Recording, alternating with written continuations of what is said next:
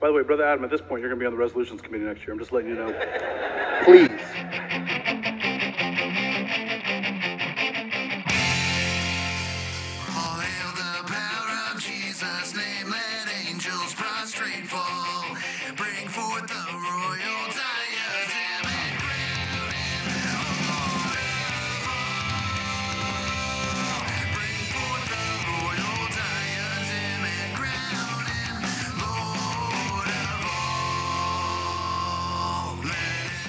Welcome everybody to the Tag Your It podcast. I'm Ray Ray, And I am David Van Bever. and we're here again to, uh, you know, uh, I, I guess in the spirit of last week, I guess we kind of left off kind of with the cliffhanger. Um, we kind of ran out of time for our evening to record, and so we're gonna come back to the same sort of subject material um, tonight. I'm trying to think if there's any really housekeeping going on. Um, Just want to point people to the first of April, and we probably wouldn't hurt when we talk about the uh, program that we include in there a link to the God and Government Conference because we definitely are looking forward to that and being a part of that. Uh, uh, I think our job is to be the uh, moderators for the panel. Isn't that correct? Yeah, so yeah, you sit through the whole thing, all the awesome speakers that we still need to get the lineup for so we can announce that. Um, it's going to be Brandon Dodd. It's going to be Josh Jenkins for sure. Um, there's going to be awesome food there uh, from Ian. So he's uh, really awesome about uh, getting food and putting food together. Um, so last year was a was a hit with uh, with lunch anyway. So it'll be the same from what my understanding is this year. Singing psalms, um, good good talk, and we're going to talk about uh, family.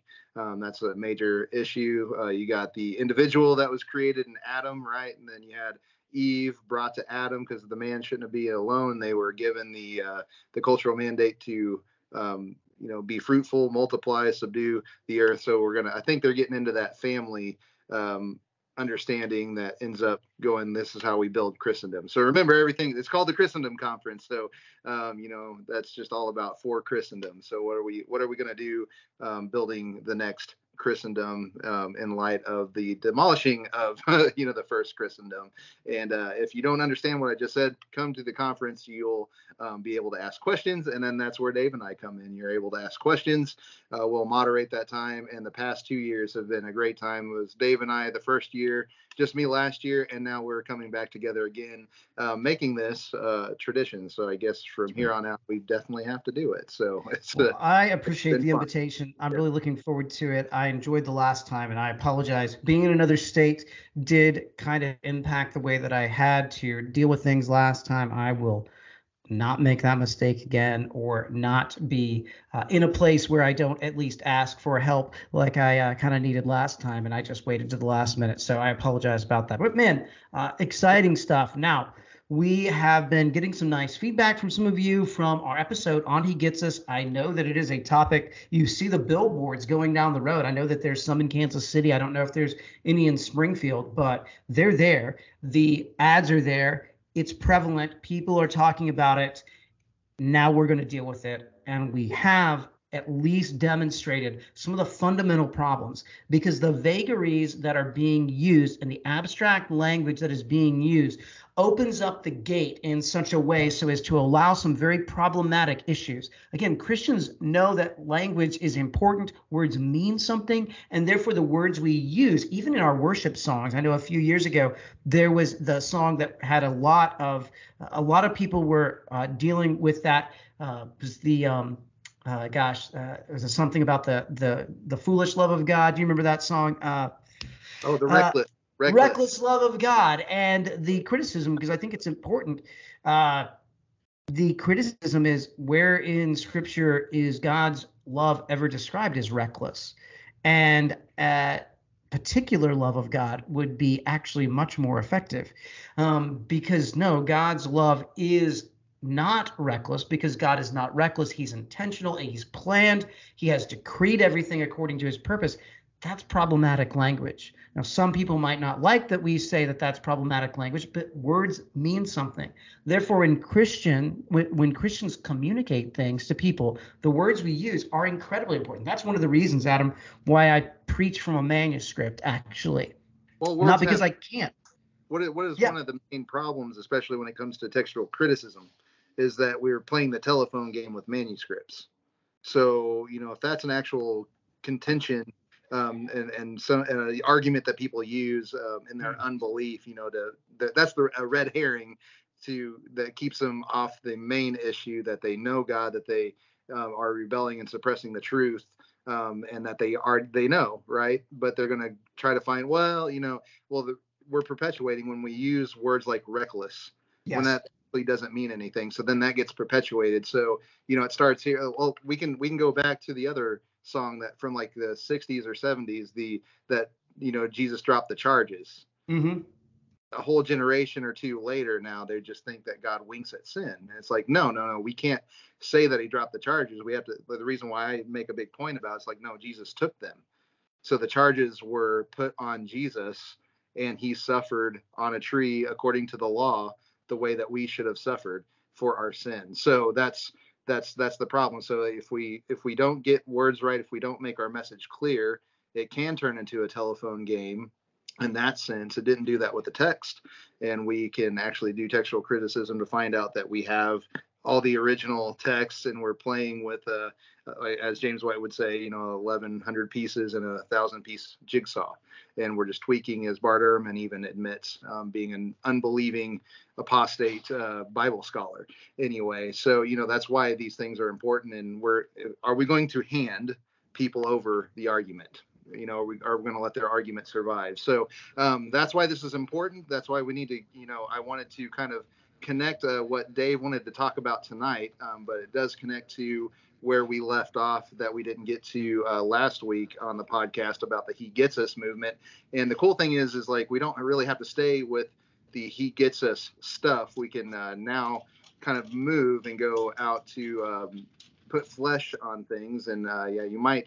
I'm not using my normal stuff tonight, so you might be hearing my dog eat right now. That's okay. around the room. That's how informal it is. But uh, enjoy the munching sounds of my dog while I talk about this uh, serious topic. Anyway, so but yes, I, I wanted to uh, connect the things because I saw a great connection here.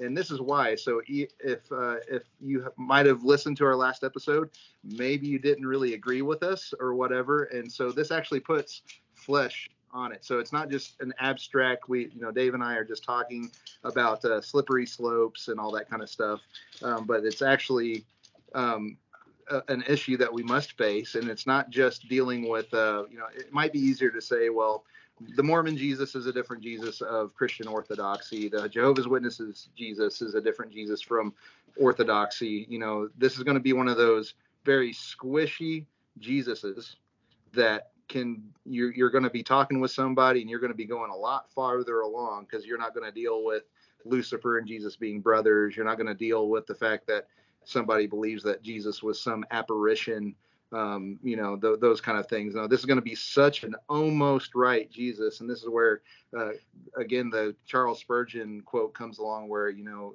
you, we've got to discern something that's close to truth from actual truth. So this is really getting into the word of God and what it is that it's that it is sharp enough to cut through soul and spirit, you know, bone and marrow. And so whenever we get to uh, the final piece of the introduction to He Gets Us, it says that He Gets Us is a diverse group of Jesus followers with a wide variety of faith journeys and lived experiences. Our work represents the input from Christians who believe that Jesus is the Son of God, as well as many others who, though not Christians, share a deep admiration for the man that Jesus was, and we are deeply inspired and curious to explore his story. We look at the biography of Jesus through a modern lens to find new relevance and in often, often overlooked moments and themes from his life. If you'd like to join us, you're invited.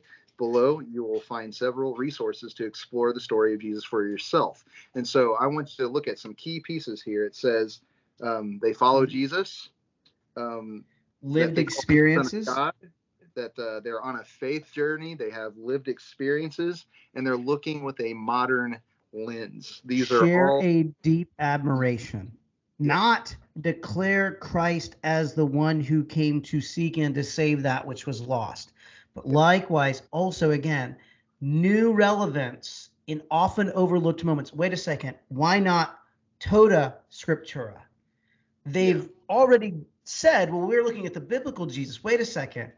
Overlooked new relevance and overlooked moments and, and themes from his life. We want the whole Jesus, not just a few little highlights. And, and at least to me, those are very troubling things.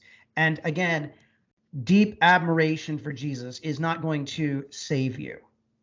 Yeah. Yeah. So we have to just really be like, this is where we really need to read those words that Jesus said that not all who come to me saying, Lord, Lord, didn't I do this in your name? He says, get away from me, you evil doers. And so this is a very serious issue. We can't be flabby about this. And, you know, like we're not against having um, inviting conversations. We're not against people being Bereans, but we have to understand where did the Bereans go? Yeah. Whenever they whenever they were confronted with Paul. So Paul didn't say, "I'm an apostle, and I how dare you not have faith in me." You guys going to the scriptures and reading it and and cross checking me. Did he get mad at? No, no. He was he was like awesome Complimentary. because Yeah. that's what Jesus said. He said that they speak of me and you should find me in them. And Paul comes up with this message and they go, they they did what the Pharisees and the Sadducees weren't doing. So it's a good thing. So we we don't want to we're not trying to squelch conversation. We're just trying to say you got to have a standard.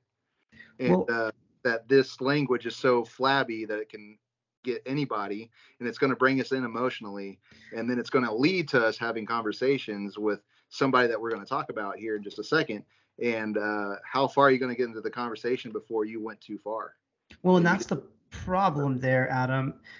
And I think you've laid it out really clear, and I hope that others are following us.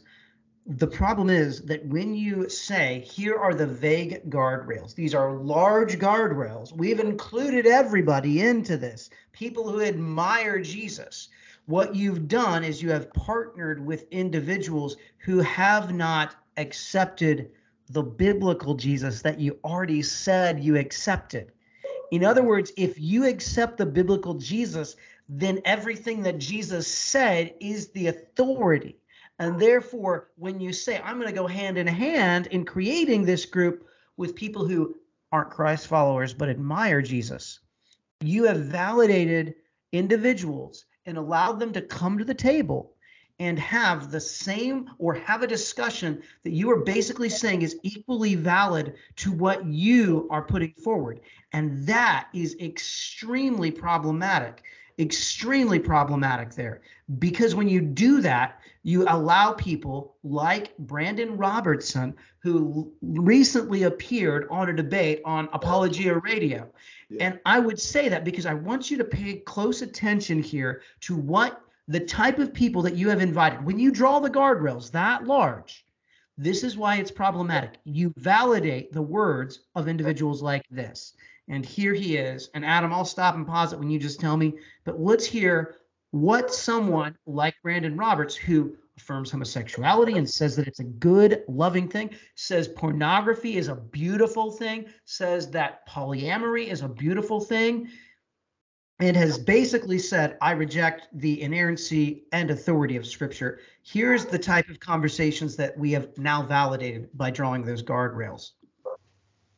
deliberation, and debate. As a follower of Jesus, I uphold the life and teaching of Jesus as my moral example. That's what I seek to conform my life to. I use Jesus' own summary of all of the law and all of the prophets of the Hebrew Bible as my foundational moral principle. Love the Lord your God with all of your heart, soul, mind, and strength, and love your neighbor as yourself. When I'm making a complex moral decision, the question I ask, which I've heard from evangelical preacher Andy Stanley, is what does love require of me? Okay, make sure that you heard that. This man says, I love Jesus. I love what he says.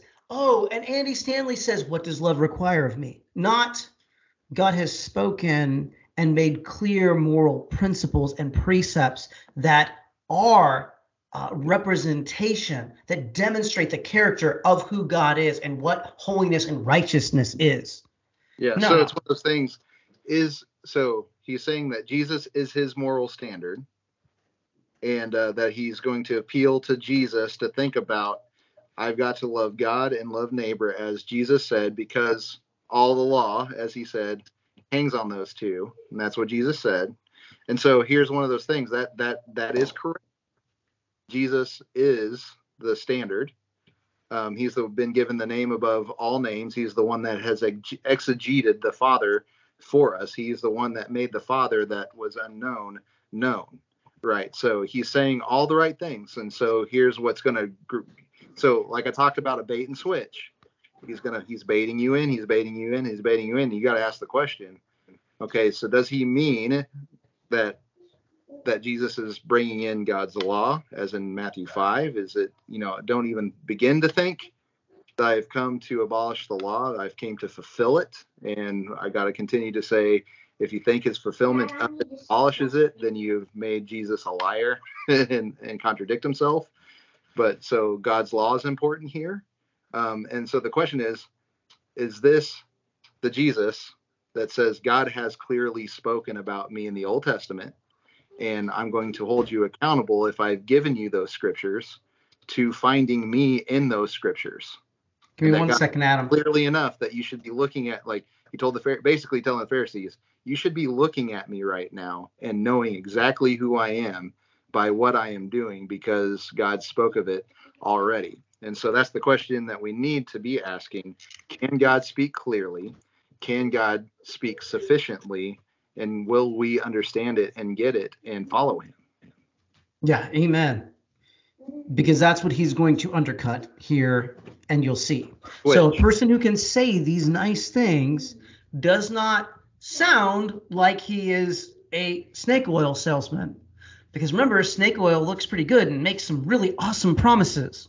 When you take it, it's just snake oil and it won't do nothing for you. Beautiful summary of that verse and that summary of the law and prophets by Jesus. Based on Jesus' own teachings and tradition of Christian theology, I define sin as anything that harms oneself, another, or God's creation. Okay, is that how sin was ever defined in Scripture? Or was- he says church history, or he says Christian theology. No, no, no. Christian theology has a history throughout church history. The Christian faith, what have they seen as moral rights and wrongs? Never in any church council, and I promise you this, I'd love for you to show me the church council or the confession of faith that says God's moral standards or to act immorally means to harm harm one of God's creation. That's what he said his moral standard was. Yeah, because I think it was uh, the angel of the Lord that popped somebody's uh, hip out of socket while wrestling with them and did them harm. And I think we can do some good New Testament priority to figure out that that was Jesus wrestling Jacob, and Jesus did harm to Jacob. So uh, if we if we're just going to do this abstract harm thing, um, then well, we can get into eschatology and find out how Jesus harms people. Um, But even then, how do you define harm? But even Yeah. then, how do you define harm? Who gets to be the one? Do you, Brandon? That's the problem that he never answers in the debate, by the way. And even when it's directly given to him, he never actually provides any type of substantive response for that. Obvi- uh, almost every time it is, well, society gets to decide. So then Yeah, there is no objective. It's always a changing dial. yeah, I'm sure it hurt Sa- Satan's feelings. Oh, God's existence harmed Satan just because Satan didn't have the uh, kingdom. So we can say Yeah. that Satan suffered mental harm if you want to use a modern lens. I want to make sure that I got that right because I think he said all of God's creation, didn't he? Let's make sure. I'm playing this at like 1.5. Let me, let me make sure that I've got it's 1.25. So I don't want to I don't want to miss this. But I make sure that I want to make sure that we've accurately represented what he said uh, sin was. Or so Jesus' own teachings and tradition of Christian theology, I define sin as anything that harms oneself, another, or God's creation. boom. So sin, God sinned then.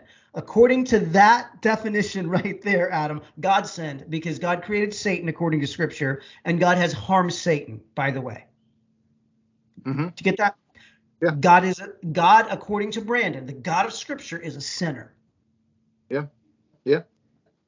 And I guess uh, you know God uh, also required in the uh, you know with the Abrahamic covenant. That's whenever you have the establishment of circumcision. Is that is that harmful or not? Yeah. And uh, if it's not harmful, then there's a lot of things that are not harmful. If it's harmful, then again, like you can't just make harm. It's not it's not harm. It's God said, "Be holy, for I am holy." That's right. And that's really a sum another summary of the law. just like love God, love neighbor is a summary of the law.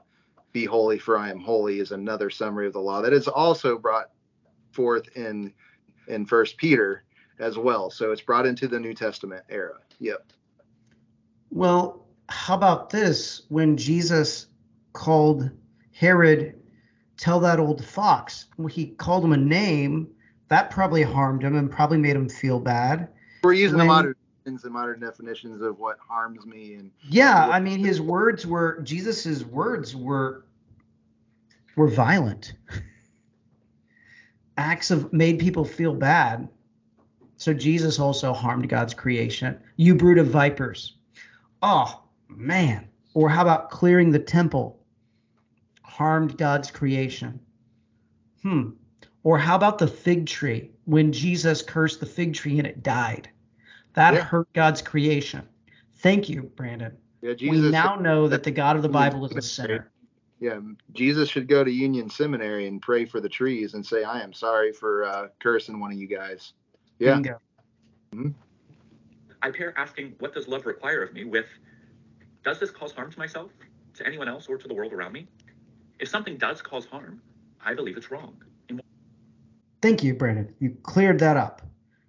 God has harmed people. God is a sinner. Oh, but you you reject any type of objective reality. You say it might be there. So is contradiction problematic in your worldview? I mean, I, I don't think you have basis from it because you get to pick and choose whatever you want from Scripture. So therefore, your God is a different God because you've now said that God is a sinner. Therefore, you have fundamentally redefined God and have demonstrated you do not believe in the God of Scripture very clearly. moral, sinful. If it doesn't, then I tend to believe it's moral and permissible. From my vantage point, this is as close as I know how to get to an objective moral standard, while also being intellectually honest.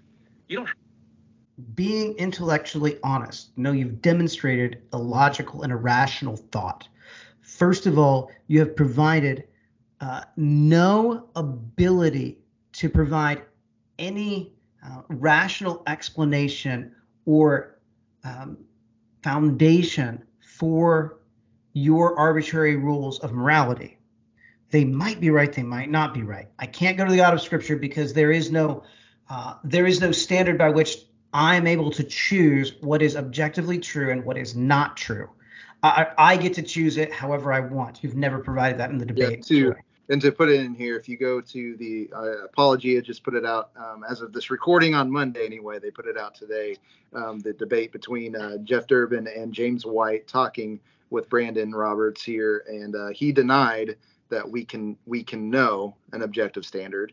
Um, and so then that's just whenever you get that, then it's like, well, subjectively, I think so. My opinion is um, that there might be an objective standard, but we can't know it or get to it, and then harm is wrong. No, that's just your opinion because you don't know if we can get to an objective standard. So you've already, you know, so that with that information in play, then you're subjectively saying all this stuff, and it just becomes your your opinion is that harm is wrong, and then you might be like you can do the whole like this is where Chris Hitchens got um, as smart of a man he he was, he had to point to the audience, going, "Well, don't you like this?" Um, even in our debate, whenever we had uh, the uh, the more, uh, has Yeah. Christianity more harm than good, they had to point to the to the audience and say, "Is that the society you want to live in?"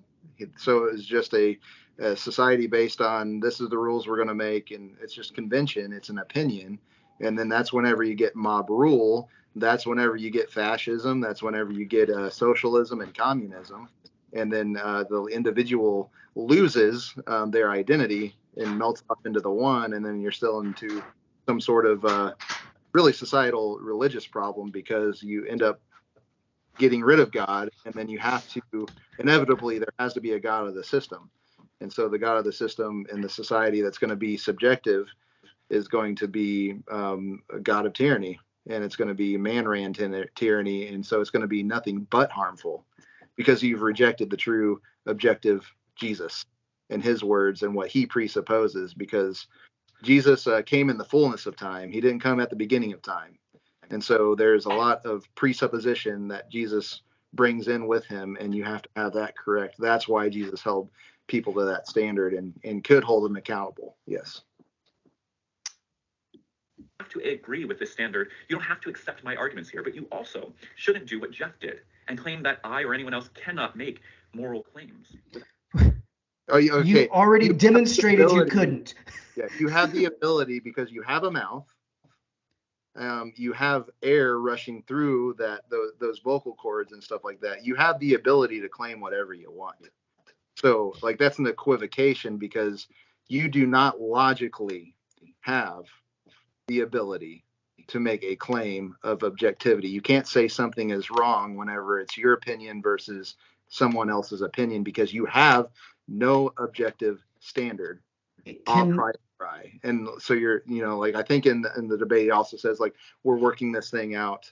Um, like laws are evolving and society's evolving. And and I think in this video he talks about how we've created governments and and we're creating laws and we're getting more to and it's like okay but where's the standard that says we have to get there? That is that the telos of where we're supposed to be? Where do we where do we get the telos? Where do we get the terminus of where we're supposed to be? So Hmm. Dave and I and Jeff and James all get that from Scripture. There's a worldview involved, which it and it starts with first principles and and origins, and then it ends up like it says that God has declared the end from the beginning, and so there's an end. There's a goal that God has started and and making this, and so we're not just on a space-time continuum out of random chance molecules that's exploding we're on a, uh space-time continuum, a covenantal space-time continuum to get from point A to point B, what God wants to do. And apparently, in His Word, it's redemptive history. So, so we've invited Brandon, or excuse me, he gets us has invited Brandon to the table because of the way that they have arbitrarily and vaguely defined those who are part of their team. mhm. In doing so, they have now given a seat at the table to an individual who makes the claim that morals are subjective and evolving. Evolving from what to what? Are they devolving? Because you say they're evolving, but they could very well just be devolving. Uh, because you have no moral absolute to measure it by, you cannot create a device that actually demonstrates it going up or down.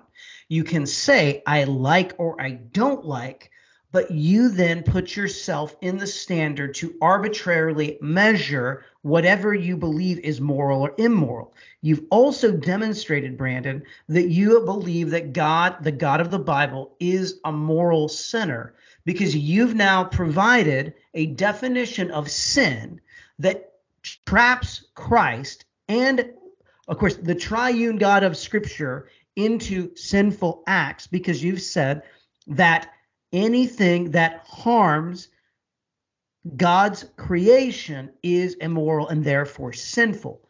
We've presented to you multiple examples that Christ, God, we have not said the Holy Spirit, but we can also say, look, Samson, if you believe the book of Judges, Samson killed a whole bunch of people when the Holy Spirit came upon him. That harmed God's creation. Therefore, the Holy Spirit is a sinner. So it's inc- incredibly clear that this is a different God. But the problem is, he gets us, has invited this guy to the table. Mhm. Mhm.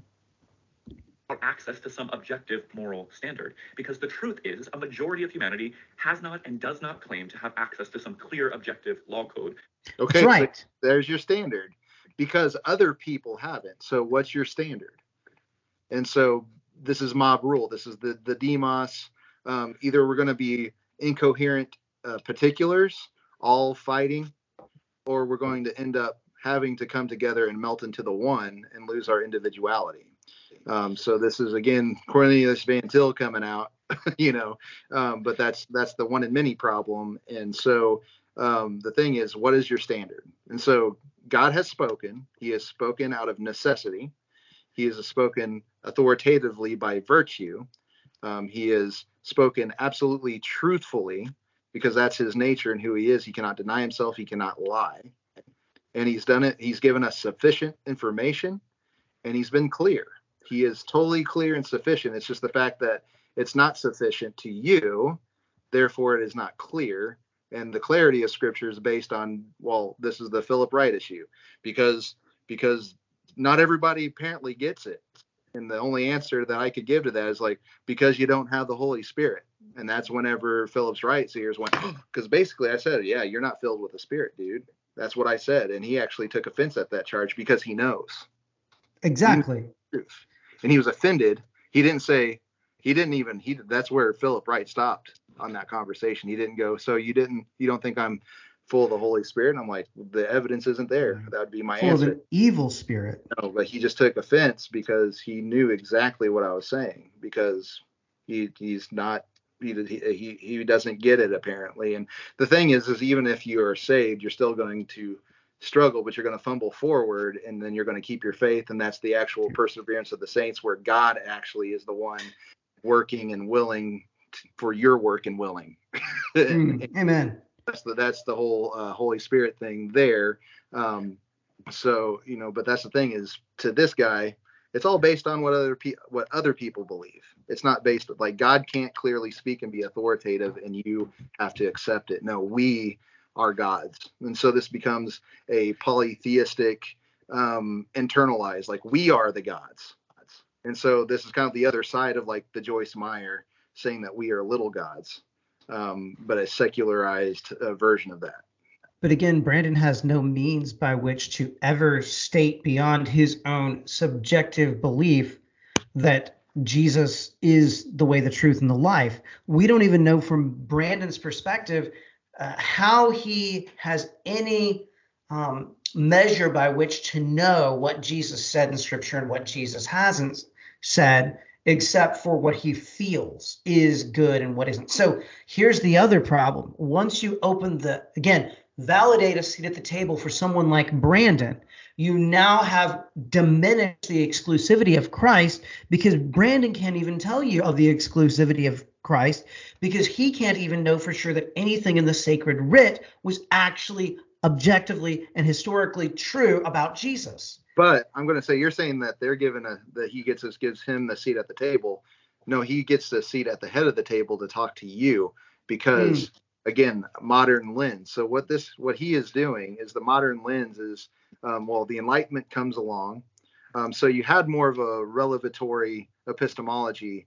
Then the Enlightenment comes along and then reverses it. So instead of God talking to man, it becomes man transcending themselves to figure out who God is. So that's Spinoza and all all those other guys. They had their version of like, well, looking at natural theology, not revelation. Our our term is natural revelation, but looking at natural rev- theology, here's what God must be, and this is what He's doing. Yet at the same time, since that's eating itself, you get into postmodernity to where he's into polyamory and all this other stuff because distinctions are bad. So this is more Buddhism than anything sort of smacking any. uh, This is just the this would be the Areopagus um, not going away whenever the the true God, the unknown God, was preached to them, giving them Jesus.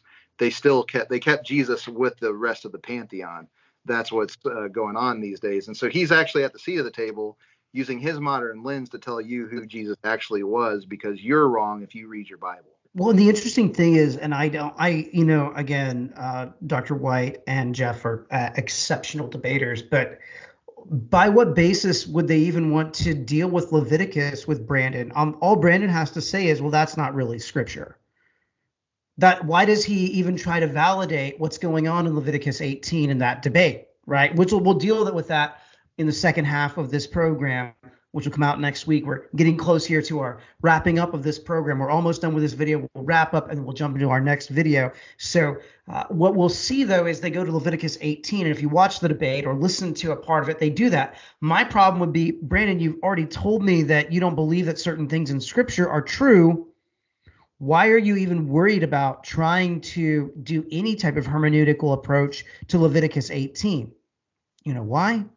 Because he doesn't have any type of consistency and knows that he has no consistency on what is truly scripture and what isn't. He gets to pick and choose, and he knows that anyone will nail him down on saying, Well, isn't that what scripture says? See, he's demonstrating that we need God's revelation. and you have to go to it in some way. We'll hit play here. We're almost done with this piece. like the fundamentalists claim the Bible is. And yet we have created imperfect but gradually evolving laws and moral principles. You don't need the Bible. How are they gradually evolving towards any type of improvement? What, How would you know that? eschatology what is the telos um it's not just about like if, if we think about what the bible says about uh, eternity and that uh, satan and the false prophet lake of fire eternally every day dealing with god's wrath and that all the people that follow them end up in the same place and again that's eternal conscious punishment sorry annihilationist folks um, but uh, that's another topic for another day. But that means harm, just generally, is th- and this is something uh, part of the Gary DeMar talk. anyway. But if that's true, if they are tormented day and night forever, harm doesn't go away. Ah, It just doesn't exist among God's people. So what does the telos? And so the only what you can say different, you can't say better. So hmm. we've made different laws for different eras, but no, there's no way to say better, unless if you have. So I mean, you, you have a statistical uh, moment that you have idealized, but then that that statistic, because you're appealing to people, can change in the future. So that becomes a new ideal that you then you try to evolve to. And so the only sort of baseline is a piece of jello that's going to be different in the future. So again, unless if you appeal to Christ and then you get the standard of what did God first create, how did man ruin it, and then what are we being made into, especially as Jesus comes saying, I because he's the one that's reconciling in himself the world to himself. That's what the Father was doing through Jesus was reconciling the world to himself. And so there is a reconciliation. There is something to evolve to, if in the the actual understanding of the word, to change over time. Um, more um, Christian language would be sanctification than evolving. So evolving just brings that in that sort of baggage into the conversation, but we can clear it out using biblical categories and Jesus's language. Um, that especially through the Holy Spirit that he gave his apostles that they used as well that we will be sanctified, that the world is being sanctified, like creation is literally going to be reconciled, and and because they're groaning, it's, creation's groaning until it sees the sons of men, right, the, the sons of God, um, in glory with Christ. And so there is a telos. What is that? Where are you getting it from? And if you're not getting it from an objective standard as the Bible, being God's word from start to finish, then again you're going to be stuck in whatever the statistical idealistic norm is. I mean, this is just idealism that's already died a thousand deaths anyway. Um, this is like, are you postmodern or are you enlightenment? Which one? Which one do you want? Like, if if we're just doing just bare philosophy, which one? Six more seconds of this video here. I don't know if he has any nuggets there in the end. Do. Ah, Practices that Nope, that was the end. So, but Well, that's so, great. Yeah. So again, like we, this is why this is kind of like the connected piece that you know Dave was bringing this, and I was like, well, we kind of left a cliffhanger. Uh, this puts flesh on it. So he says he is a follower of Jesus. Um, he's on a faith journey. He says he has lived experiences that'll come come again um, in uh, the next video with whenever gets into the debate and all that kind of stuff. You know, he he says in the definitely in the uh, time with Jeff and James, um, he does say he believes Jesus is the Son of God. Um, you can tell he's using a modern lens that'll come out as well. Um, and so here you have it. You have not the, just at the table, just an, an invitation. No, like this is the table you're invited to, and the one that you're going to have to submit to if you believe the Bible is the Word of God from uh, the expression Genesis to maps. Uh, right. That it's the inspired Word of God, um, and that it's inerrant, that it's necessary, sufficient, clear, authoritative, and you know absolutely true. And that's your presupposition, as Van Til would say, the presupposition of all predication is the triune God condescending and revealing himself to man. And you got to start there, or else you can't know or be able to live and move and have your being, basically.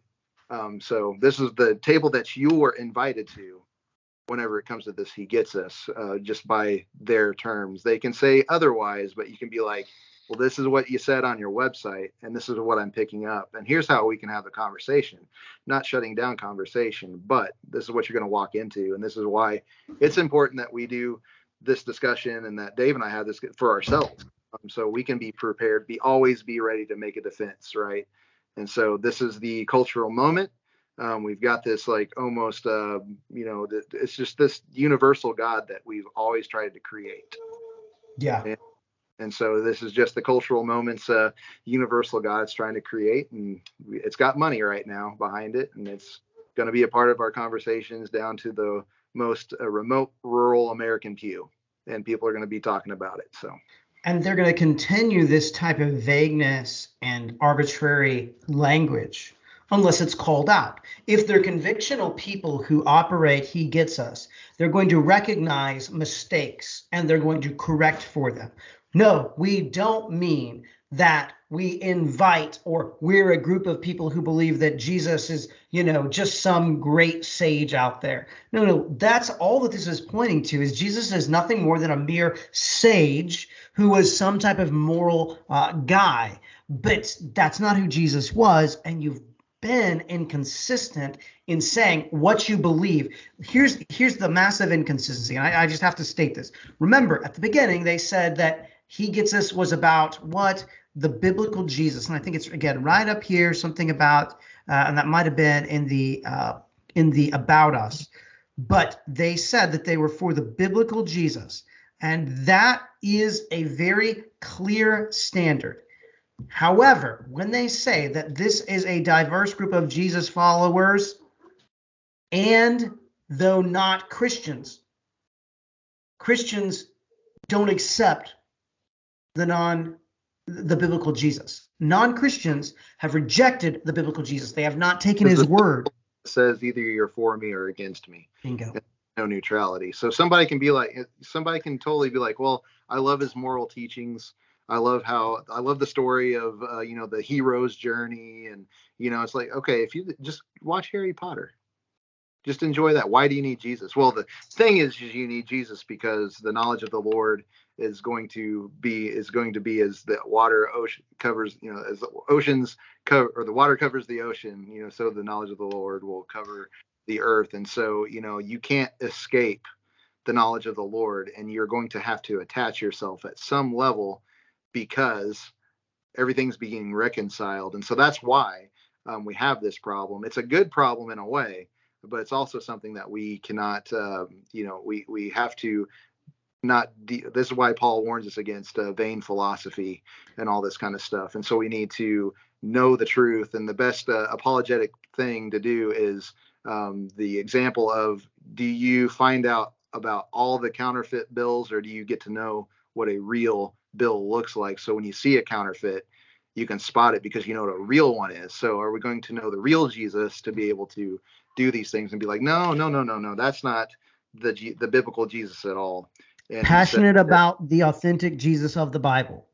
yeah, They don't care about the real Jesus of the Bible. If they cared about the Jesus of the Bible and the authentic Jesus of the Bible, then when they talked about their agenda, sure I ah, can't get it there. Not able to scroll that. That's fine. That's fine.